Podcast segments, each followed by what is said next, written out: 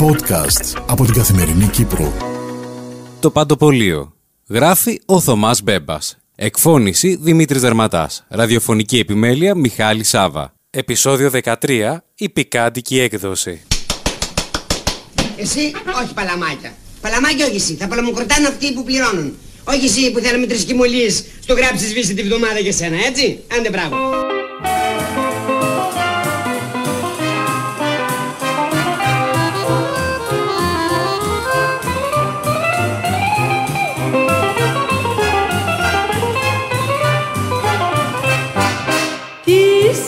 Σημασία έχει αυτό. Αν είμαι φτωχαδάκι Και εσύ αν είσαι πλούσια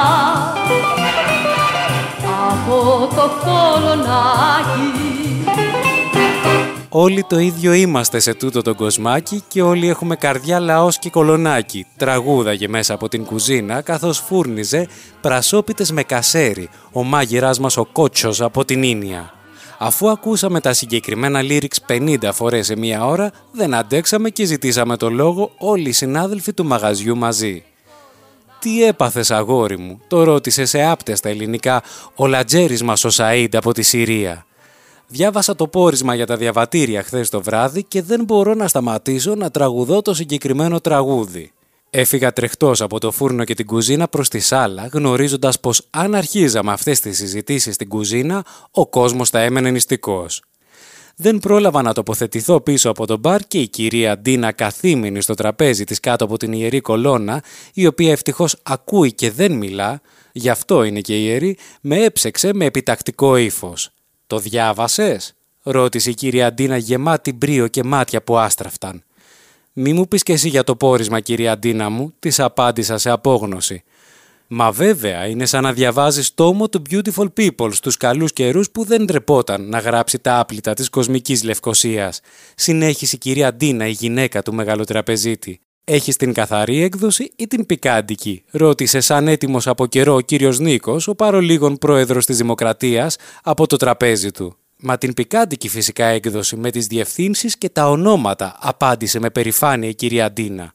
Ποιο είναι το γραφείο της σελίδας 293 κυρία Ντίνα μου που ζητούσε από το Προεδρικό οι επενδυτές να παίρνουν δάνεια με εξασφάλιση της καταθέσης των 5 εκατομμυρίων που προνοούσε ο νόμος και απαιτούσε να μπορούν οι επενδυτές να βγάλουν τα λεφτά του δανείου στο εξωτερικό; «Ω μοντιέ, αυτό το ξέρουν και οι οδηγοί των λιμουζίνων», απάντησε η κυρία Ντίνα.